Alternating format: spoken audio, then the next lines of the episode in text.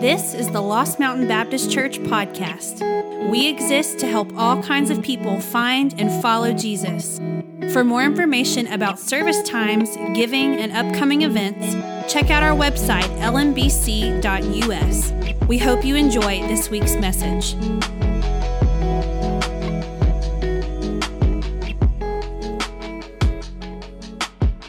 How are we this morning?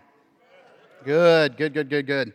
Uh, we're going to be in Luke, uh, Luke chapter 19 this morning, so I'll give you guys a minute to, to go ahead and turn there if you've got your Bible with you or find it on your mobile device, or you can just sit um, and, and listen or, or, read the words off the screens. We continue uh, week three into uh, a series, Why Church, where we're walking through uh, our particular mission statement. Again, um, how we take and in a single sentence blend what we believe is the heartbeat and the outcome of uh, the Great Commission and the Great Commandments. And we just are saying week by week, and you're seeing uh, around you this statement that we as a church exist to glorify God by helping all kinds of people find and follow Jesus through gospel centered ministry.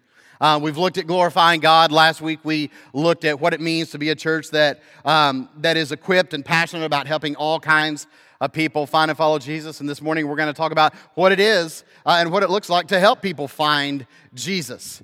Um, before we get there, have, have anybody else noticed that gas prices are going up? Yeah, so uh, I drive uh, a Toyota RAV right now. We did some vehicle changes. Uh, uh, a while back, and this is going to become our oldest daughter's. Um, she's about to get her license, but I've been yearning and whining about wanting to be back in a truck, right? Uh, so Texas is a, a, land of trucks. We moved to Georgia, which is a land of trucks, uh, and I drive a Toyota RAV, which is okay, right? It gets me from here to there. But yesterday I had to I had to get gas, and I pulled up uh, behind a, a uh, a Ford Expedition, which is not a truck, but a big vehicle, in line at Kroger. And there was another vehicle in front of him. And I pulled up there, and he was filling up with gas already. And I waited maybe a minute and a half, and the car in front of him pulled off. And I pulled up in front of him, and I filled up with gas, completed my purchase, and drove off. And he was still there. And I thought, you know, it's not such a bad vehicle. Um, not such a bad vehicle. I don't know how much gas he was putting in there, but I was grateful I was not paying that bill. So that's just for free. All right, here's what we're going to do we're going to read through um, one of the most familiar uh, stories and one of the most beloved stories in the life of the church Jesus' encounter with a chief tax collector, a man named Zacchaeus. And always the challenge is when, uh, when we're preaching through a story that is familiar with all of it, uh, all of us, is for God to speak clearly and freshly to us this morning.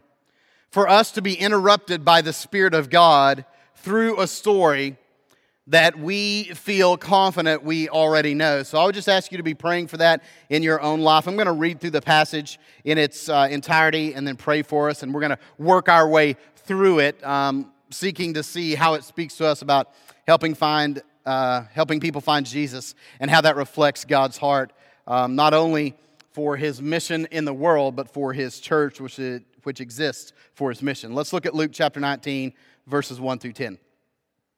Jesus entered Jericho and was passing through. A man was there by the name of Zacchaeus. He was a chief tax collector and was wealthy. He wanted to see who Jesus was but because he was short, he could not see over the crowd. So he ran ahead and climbed a sycamore tree or fig tree to see him since Jesus was coming that way. When Jesus reached the spot, he looked up and said to him, Zacchaeus, come down immediately. I must stay at your house today. So he came down at once and welcomed him gladly. All the people saw this and began to mutter, He has gone to be the guest of a sinner. But Zacchaeus stood up and said to the Lord, Look, Lord, here and now I give half of my possessions to the poor. And if I've cheated anybody out of anything, I will pay back four times the amount. Jesus said to him, Today salvation has come to this house because this man too is a son of Abraham. For the Son of Man came to seek and to save the lost. Let's pray. God, open this passage to us. Lord Jesus, make it new and real and powerful in our lives. I pray that you would speak to us over the next few minutes through the power of your word, that you would do what only you can do, what human gifting and human preparation and human intent and planning cannot accomplish. God, interrupt us, set us free of false narratives in our lives. God, ignite a fire where apathy has existed. God, bring conviction and repentance where we have allowed sin in our lives. Restore us where we're broken and in need of healing and wholeness. And Father God, I ask that little by little, you would week by week prepare us and lead us to be able to effectively reach and effectively receive and effectively raise up new disciples. God, to your glory and to the glory of the name of your faithful, precious, and powerful Son. It's in his name we pray this morning. Amen. All right, let's take this and look through. This is really a story in three scenes. And in scene one, we really, uh, we really see Jesus and Zacchaeus. Jesus is on the move, and Zacchaeus is on the move. He wants to see Jesus, but he's having a hard time doing so. And verse 1 tells us that Jesus enters Jericho, but he's passing through. He's passing through, and Luke is reminding us that Jesus is headed somewhere. The end of chapter 19 will find Jesus in Jerusalem for the last time. Jesus headed to the cross. Chapter 18 has Jesus on his journey toward Jerusalem as he's encountering different kinds of people and doing a great deal of teaching about the relationship between those who are righteous or those who, uh, who see themselves as righteous and repentance, the repentance that God demands. And part of what Luke wants to know here is that Jesus isn't going to Jericho to have this encounter with Zacchaeus. He's simply passing through on his way somewhere else. But Jesus has this unique ability to always be busy but never be in a hurry, right? Jesus is always going somewhere, Jesus is always doing things. But he is always willing to turn aside and to meet people where they are. Look at verse 2. This man named Zacchaeus is here, and the text tells us that he's a chief tax collector and he's wealthy. Many of you know what this means, some of you may not, but it means that Zacchaeus was at a very high level a collaborator with the Roman Empire. He was a collaborator with those who were oppressing and subjugating his own people. Not only that, but he did it in a kind of hands off matter. So, as a chief tax collector, he sort of oversaw field collectors, field agents of the IRS in his day, who would go out and would take from their own people. And they, as you can imagine, were highly despised. Highly despised. They had uh, nowhere to experience any kind of community or hope aside from uh, the presence of one another. They had traded all of that for fool's gold in a sense. And he was wealthy. He had been effective at doing this. But he wanted to see. He wanted to see Jesus. Maybe he'd heard about some of the encounters that people had had with Jesus on the way. We're going to look at one of those in just a minute, a story that Jesus told. Maybe Zacchaeus was wondering in the, the state of condemnation that he lived in before religious leaders and religious people in his day, would Jesus have something to offer him? Maybe he had come to uh, realize at this point that he'd made a bad trade, right? That he had, had made a bad trade in trusting money, and wealth.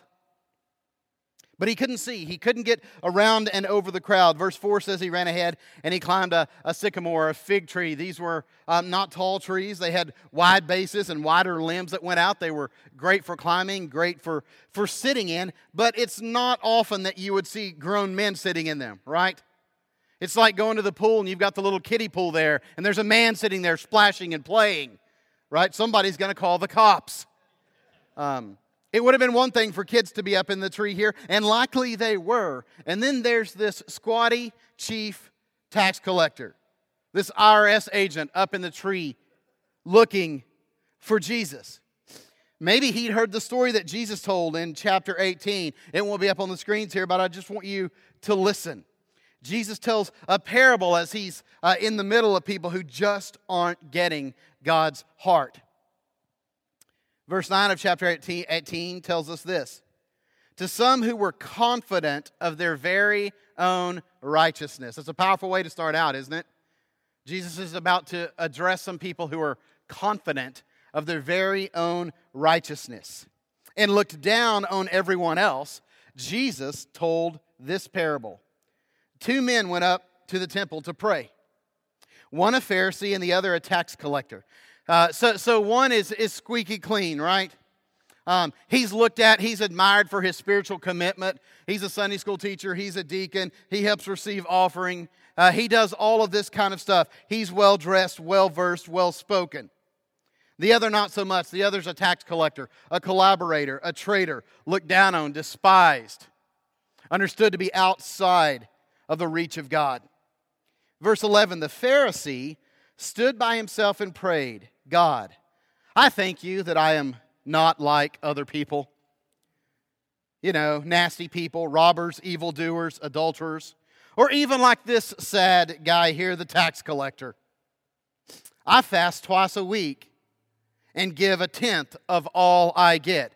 He says, Look, I'm very spiritual. I, I practice fasting regularly. I'm faithful in tithing, in giving the first 10% of my income back to you, God.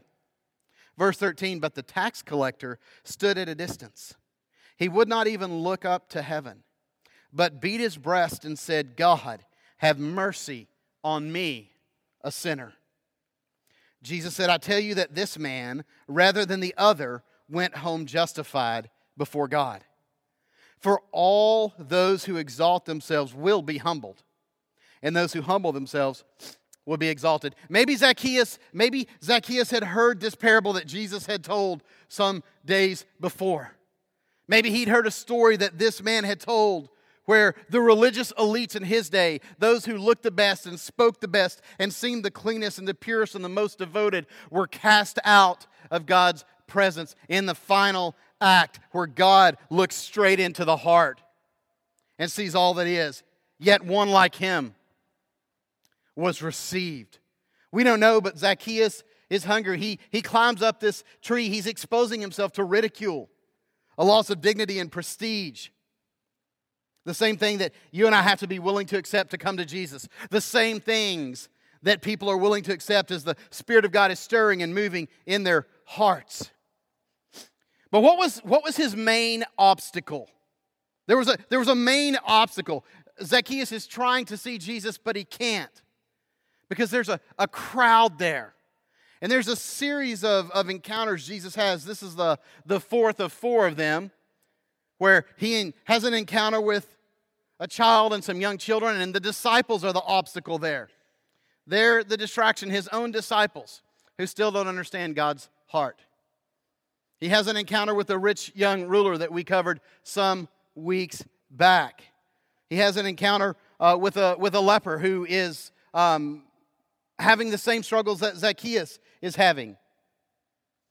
It's the crowd, and not a leper, I'm sorry, a blind man. The crowd is there, and they're making it difficult. And now here's Zacchaeus, and the crowd is making it difficult for Zacchaeus. But not just any crowd. We, we find out as we read about their murmuring and their accusations against Jesus, their disgust that he would go and be the guest of quote unquote a sinner, somebody that they looked down on, somebody who wasn't like them. Tim Keller puts it this way The main thing that is keeping Zacchaeus from seeing Jesus is the crowd.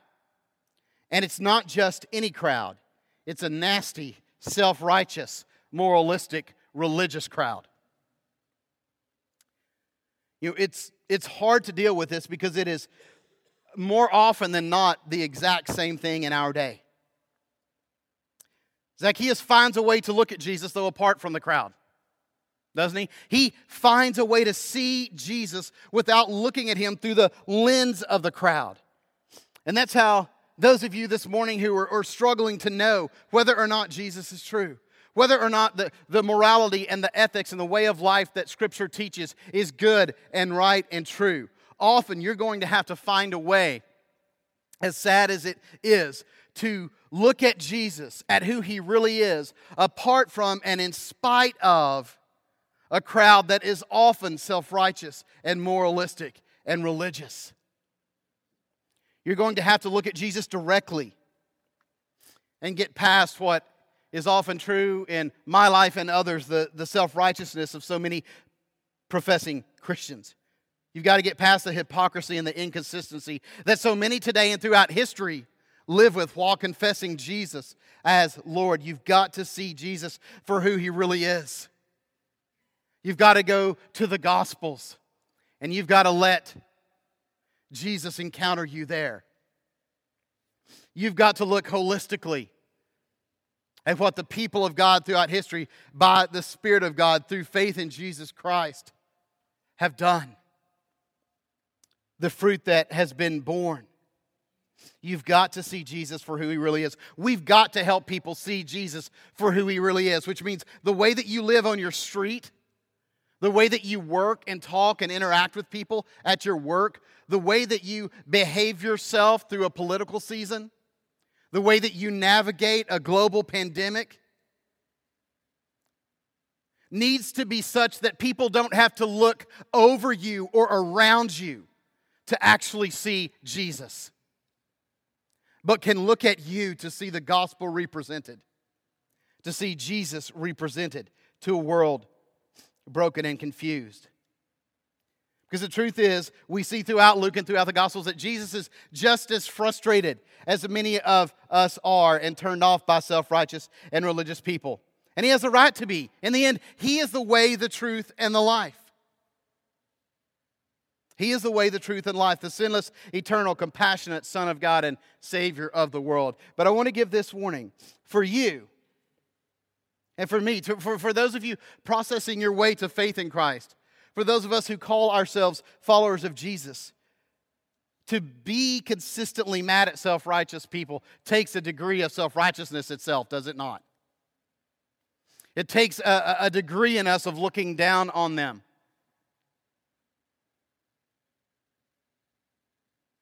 And I would just say, you're going to have to get over it if you're struggling with Jesus and faith in the church.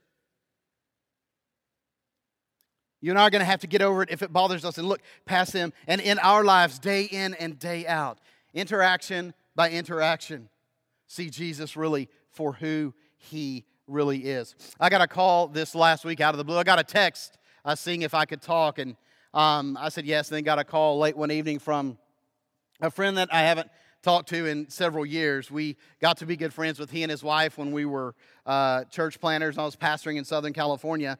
Um, I've seen them once or twice since we moved, uh, going back there, and their kids were about our kids' age, and so. Um, but I hadn't talked to him in a while, and uh, so getting a getting a text from him out of the blue was really surprising. He he had never come to faith in Christ. Um, he'd been part of a small group uh, at our house. He'd asked a lot of good questions. He'd been vulnerable and shared, but he just couldn't go there. And, and for him, it was so much of what he saw in the church, so much of the, the bitterness and pettiness and squabbling and infighting and smallness. And he just struggled to, to, to believe that the gospel does produce what we were saying in the end it does produce. And so uh, I called him, or, or, he called me, I guess, rather, and we were on the back porch and we were talking. He said, Hey, man, he said, I just, uh, I wanted to, I wanted to call you. Um, he said, because we started going to church a, a couple of years ago. Um, and they had come, they'd actually been part of uh, the new church start we did there, and eventually they kind of faded out. Um, but we remained friends, and he said, uh, It's really changing my life. And he said, We go pretty faithfully, and it's changing us as a family. And he said, I just wanted to call. He said, uh, His wife said, Hey, you need, to, you need to call Matt. And so he just called and he said, I just want to thank you and thank you guys. He said, had, had you not come here and been who you were, we absolutely would not be where we are today. And it's funny because I, I remember him. Uh, there, were, there were moments where he would push back heavily um, on things we were talking about in, in group, uh, and he'd have serious questions. But I remember one time they were over for dinner uh, one night, uh, he and his wife and their little girls. And he said, You know what? He said, I have to admit, much to my own consternation, that you guys have uh, you've passed the sniff test. And I, I kind of laughed, and I knew what he was talking about, but I said, you know, do tell me more. And, and uh, Sharon and I observed visibly the fright on he and his wife's face uh, we met because our kids were in the same preschool together. And we just started talking. He was a former Marine, and so was I, so we connected and talked some about that. Um, and we invited them over for dinner. He's like, Yeah, man, that's going to be awesome. And then toward the end of the conversation, uh, it turned toward work. Hey, what do you do? What do you do? What do you do? And I told him, and you could just see the fear and apprehension all over their faces. Like, oh, great, right? We just got invited to dinner by a pastor, a sort of a third gender. You've got men, women, and pastors uh, who are weird and different. But we already said yes, so it's going to look small and petty if we don't come. Uh, and they were uh, visibly anxious and nervous the first night, uh, but our friendship grew. And what's amazing is that we can trust God's work in people's lives. But you and I are called to be engaging in the lives of Zacchaeus in our day. We're called to be getting to know and befriending and caring about and loving people far from Jesus. And this is exactly what Jesus himself does here. Now, look at scene two, which begins in verse 5. When Jesus reached the spot, he looked up and said to him, Zacchaeus. Zacchaeus, he calls him by name. Zacchaeus, come down immediately. Come down now. I must stay at your house today. So Zacchaeus came down at once and welcomed him gladly. He welcomed him with joy.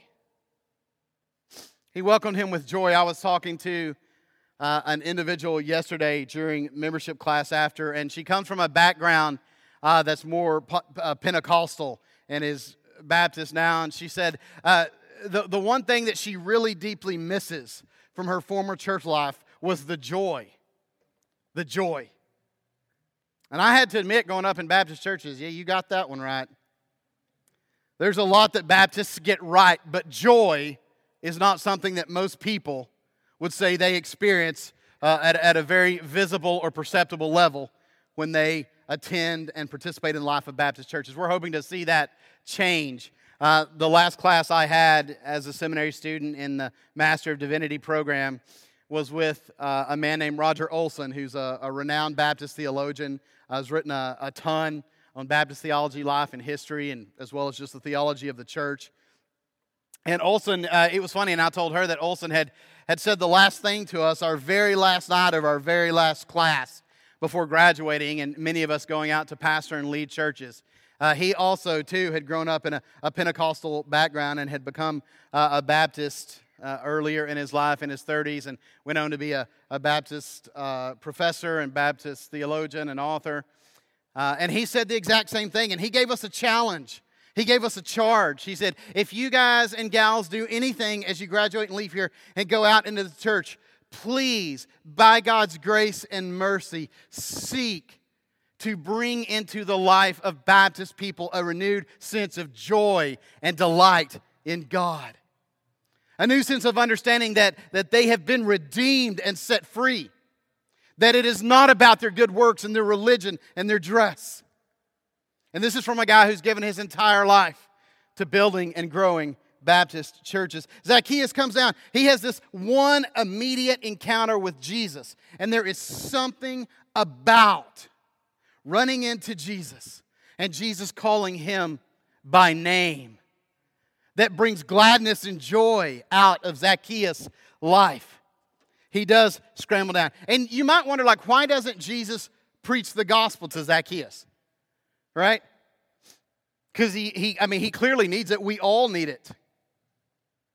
Zacchaeus was clearly a sinner. He absolutely was guilty before God, and the people around him had every right to despise him. And his traitorous collaboration with the Romans that resulted in increased pain and subjugation in their own life. He needs it. I think it's because Jesus understands the very fact that Zacchaeus is up in that tree, experiencing the ridicule and shame and harassment that would have come with being a grown man in the ancient Near East, of some status in some circles at least, as a chief tax collector, climbing up this tree. Jesus understands that the Spirit of God is already at work in this man's heart. Zacchaeus is already understanding something about his sin and his need for Jesus. And I don't want you to miss the order of things that happen here and happen in the latter verses. Jesus says he's coming home with Zacchaeus before Zacchaeus repents or does any kind of activity that shows a change of heart. You notice that? Jesus just sees him up in the tree. And he says, Come down, Zacchaeus. I must go home with you.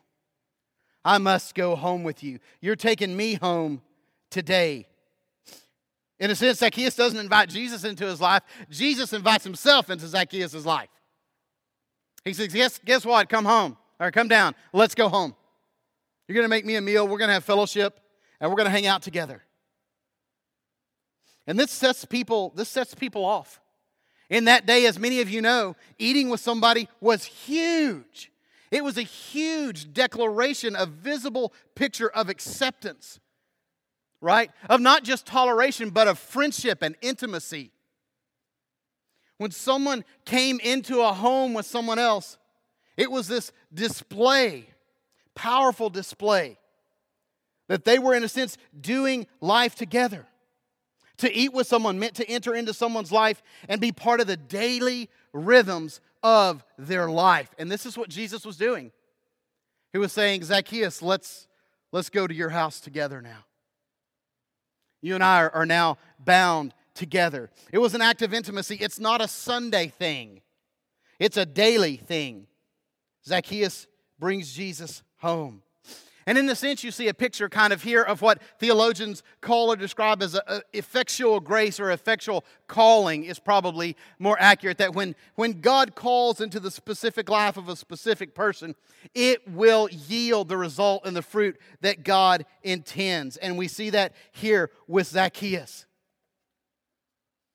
We see it here. We, we see it with other figures, right? We, we know about Saul of Tarsus, who uh, ends up going by his Roman name Paul after his conversion, his commission uh, to the Gentiles. And, and even conversion is a tricky word there because uh, Paul was a, a follower of God looking for the Messiah. He just didn't understand it to be the suffering and crucified Jesus.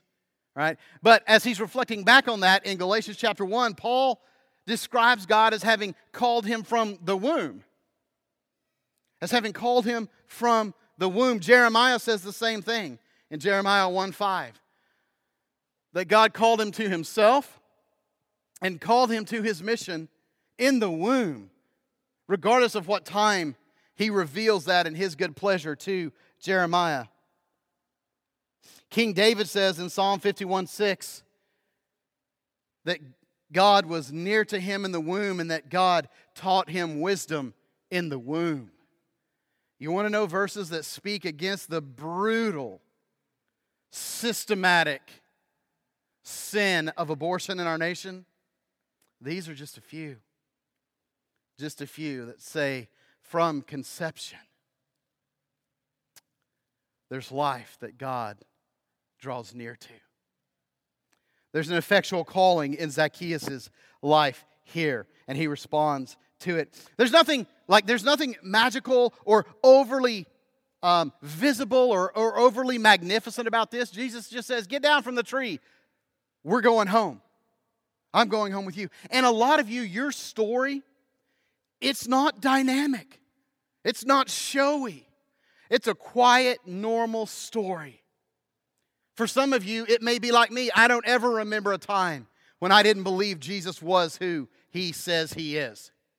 As long as I can remember, I was to one degree or another following Jesus. Now, there was a time where that became very real for me. And like many of us who've grown up in church, there was like this early picture of that around eight or nine, where someone uh, uh, read to me some things in the Bible and my heart was warm and, and I said yes and I prayed a prayer and they baptized me.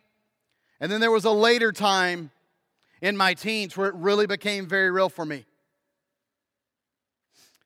There's an interesting section in C.H. Spurgeon's autobiography. Spurgeon, that, that great 19th century British preacher, the, the uh, founder and pastor of the first megachurch in the, the world, the Metropolitan Tabernacle, was running 5,000 people on a weekly basis in the 1800s. And in his autobiography, he talks about uh, when, when he would meet with the, the, thousands that came to faith over the years of his ministry there. He would meet with them, or other elders um, in that church would, would meet with them and would hear their story. That Spurgeon was blown away by how many of their stories were just normal, kind of everyday, undramatic stories about just coming to believe by God's grace that Jesus is who he says he is. He tells the story of this, uh, what he calls an excellent young lady that was uh, a 19th century British language there, uh, of an excellent young lady who he spoke with and just said, Tell me about uh, your story. How'd you come to faith in, in Christ? And uh, she, she came to faith as a young adult there in London. And she just said, Well, she said, I just, I looked at him and he was compassionate and sinless. There was a, a beauty and a purity and a wholeness to him that I knew did not exist in me. And I needed it. Zacchaeus, there's nothing dramatic about uh, Zacchaeus' response to Jesus here. Jesus simply calls to him where he sees him, and Zacchaeus says yes. Some of you may be waiting this morning. You're waiting for some kind of dynamic, dramatic thing. That is often not the case. That is often not the case. I would encourage you not to be waiting and looking for something like that. Look at verse 7. Look at verse 7. All the people saw this and began to mutter. He's gone to be the guest of a sinner. And you can just hear it again. We knew it again. One more time. Jesus is cozying up with the nasty people. He's hanging out with the people who drink and cuss and cheat. We see this again and again and again in the Gospels.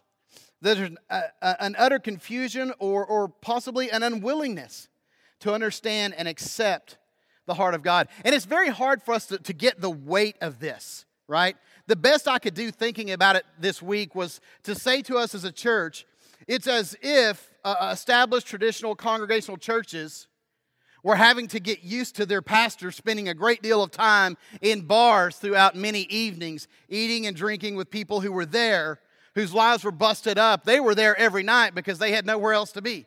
They were there looking for hope. They were there trying to numb the pain and the confusion in their lives. You'd hear all of this kind of muttering in our churches too mutter, mutter, mutter, gossip, gossip, gossip, mutter, mutter, mutter, grumble, grumble, grumble. That's exactly what's happening in Jesus' day. The religious folk around him don't like who he's associating with. They don't like what he's doing. They accuse him of, accuse him of being a glutton, they accuse him of being a drunk. He's none of those things, but he is certainly quite pleased to spend a much, a great deal of his earthly time in the presence of broken, sinful, fallen people, eating and drinking and talking and listening. It's a remarkable thing. Look at Zacchaeus' response. I love it because it's the crowd that's muttering. But Zacchaeus doesn't even respond to them. He stands up and he says to Jesus, he looks past the crowd again for the second time. Because Zacchaeus has gotten something at this point. Don't miss this. Zacchaeus has realized now the crowd doesn't define him. This crowd doesn't get to tell him who Jesus is and who he is before Jesus. He doesn't even answer them. And he says, Look, Lord. And I love this because it's an intimate exchange. Uh, it's a verbal recognition that Zacchaeus feels like now in an instant that he's known by Jesus and he, in some sense, knows Jesus. Look, Lord. Look, Lord. Part of what Zacchaeus is about to say is because you've loved me, I want to change. It's Jesus' love for Zacchaeus that is the catalyst for his life change. Uh, Jesus didn't come to Zacchaeus and say, Get down here, you nasty tax collector. Get down here, you filthy sinner. We've got business to do. You've got to confess your sin. Jesus loves him, and Jesus' love becomes the catalyst then for Zacchaeus' change. Look at Zacchaeus. He says, Look, Lord, here and now I give half of my possessions to the poor. This is powerful because nowhere in Scripture is this expected or required. Scripture does teach, I believe faithfully, that a biblical tithe is a normal practice for the people of God. I always hear people struggle with this. I don't always. Sometimes I'll hear uh, scholars, pastors, theologians. They'll say, "Well, you know, it, you know, it's it's not law in, in the New Testament. Nothing is law in the New Testament, right? Because love blows all that up and fulfills it. And they'll, they'll say, God doesn't really, we don't have to do that anymore. And then when people say, okay, where do you suggest is a, a good starting point uh, for people who are trying to be financially faithful to God and trust Him in that area in their life? They'll say, well, I think 10% is a good starting point. And I just want to say, don't be cowards then. Just say you, you still feel like that is a normal obedient pattern for the people of God. But Zacchaeus doesn't, doesn't talk about giving away the first 10%. He says, I, I give away half. I give away half as a result of my encounter with you to those who desperately need it. And then he says, If I have cheated anyone out of anything, I will pay back four times the amount. Now, Numbers chapter 5 teaches us that if you have cheated somebody, as the people of God, you pay them that back plus 20%. So that's that's numbers 5. But but not this much. Not four times the amount. What's happening here? What's happening in Zacchaeus' life? What's happening is an explosion of love and gratitude and generosity that again and again and again and again accompanies those who have a genuine experience and encounter with Jesus Christ. When a heart and a life are changed. It's really amazing. It's really amazing. Grace always really changes you. It doesn't set you free to sin in a sense. Well, in one sense, it does, but it's not beneficial for you. But that freedom draws you closer into the heart of God. It causes you to look around at your brothers and sisters in Christ and say, I'm free now to serve you. I'm free now to serve you. Grace fuels, grace fuels a love driven obedience and pursuit of Jesus.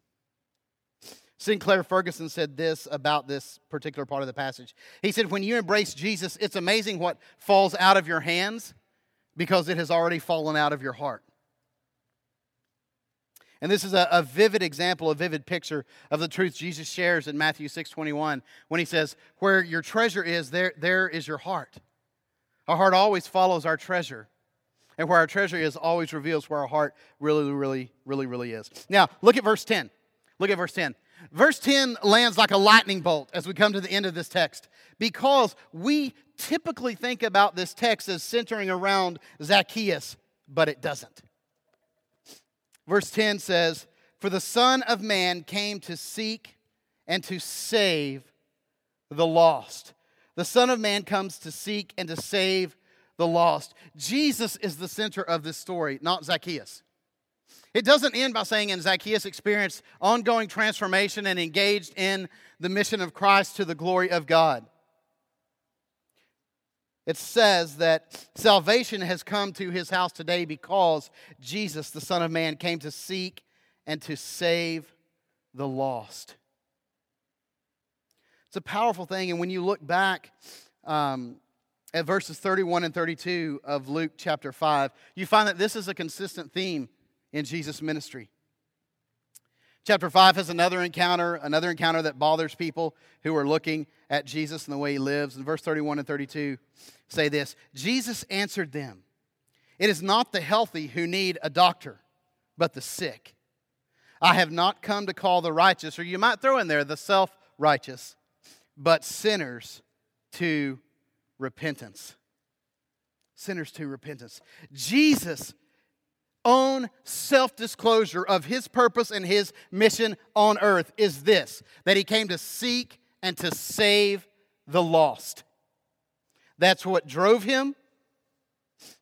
That's what created and formed his values on earth as the Son and Savior of the world. And I'll tell you, to say yes to Jesus as Savior now is to say yes to the mission of Jesus becoming your mission as well. Because when you truly are redeemed, you are redeemed into Christ and into the mission of Christ on earth. Jesus kind of gives this challenge. We know it as the Great Commission in Matthew 28 when he says, Go therefore into all the world and make disciples, teaching them to obey, baptizing them in the name of the Father, Son, and the Holy Spirit, and I'll be with you always. And I think sometimes we have confusion. Go is not the command there. It's not in the imperative tense. It's not the, the, the, the tense of command. Make disciples is the command. that this is to be a normal part of our lives. And I don't want us to forget that when you look at the, the imagery here of Zacchaeus being up in a tree, it's because Jesus would soon hang on a tree that Zacchaeus is ultimately able to come down from the tree into the loving embrace and acceptance of God in mercy and love. You and I are to be about, we as a church are to be about this.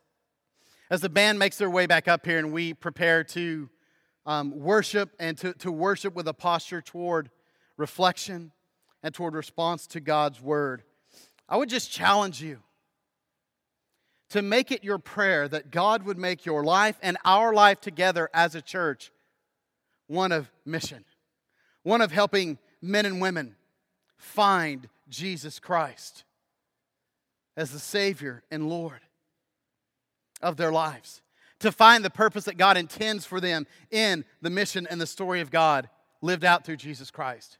The only reason churches exist is this. The only reason we exist is so that we might be looking around at what we do and the way we do it what we say and the way we say it, and always asking, how is this helping men and women coming onto our campus, men and women coming into our homes, men and women, students, children, encountering us as a reflection, as a body reflecting Jesus Christ? How is it helping them find Jesus? That's the question that is to be at the center of who we are as a church. Let's stand and pray. Thanks so much for joining us online at the Lost Mountain Baptist Church podcast. For more information about service times, giving, and upcoming events, check out our website, lmbc.us.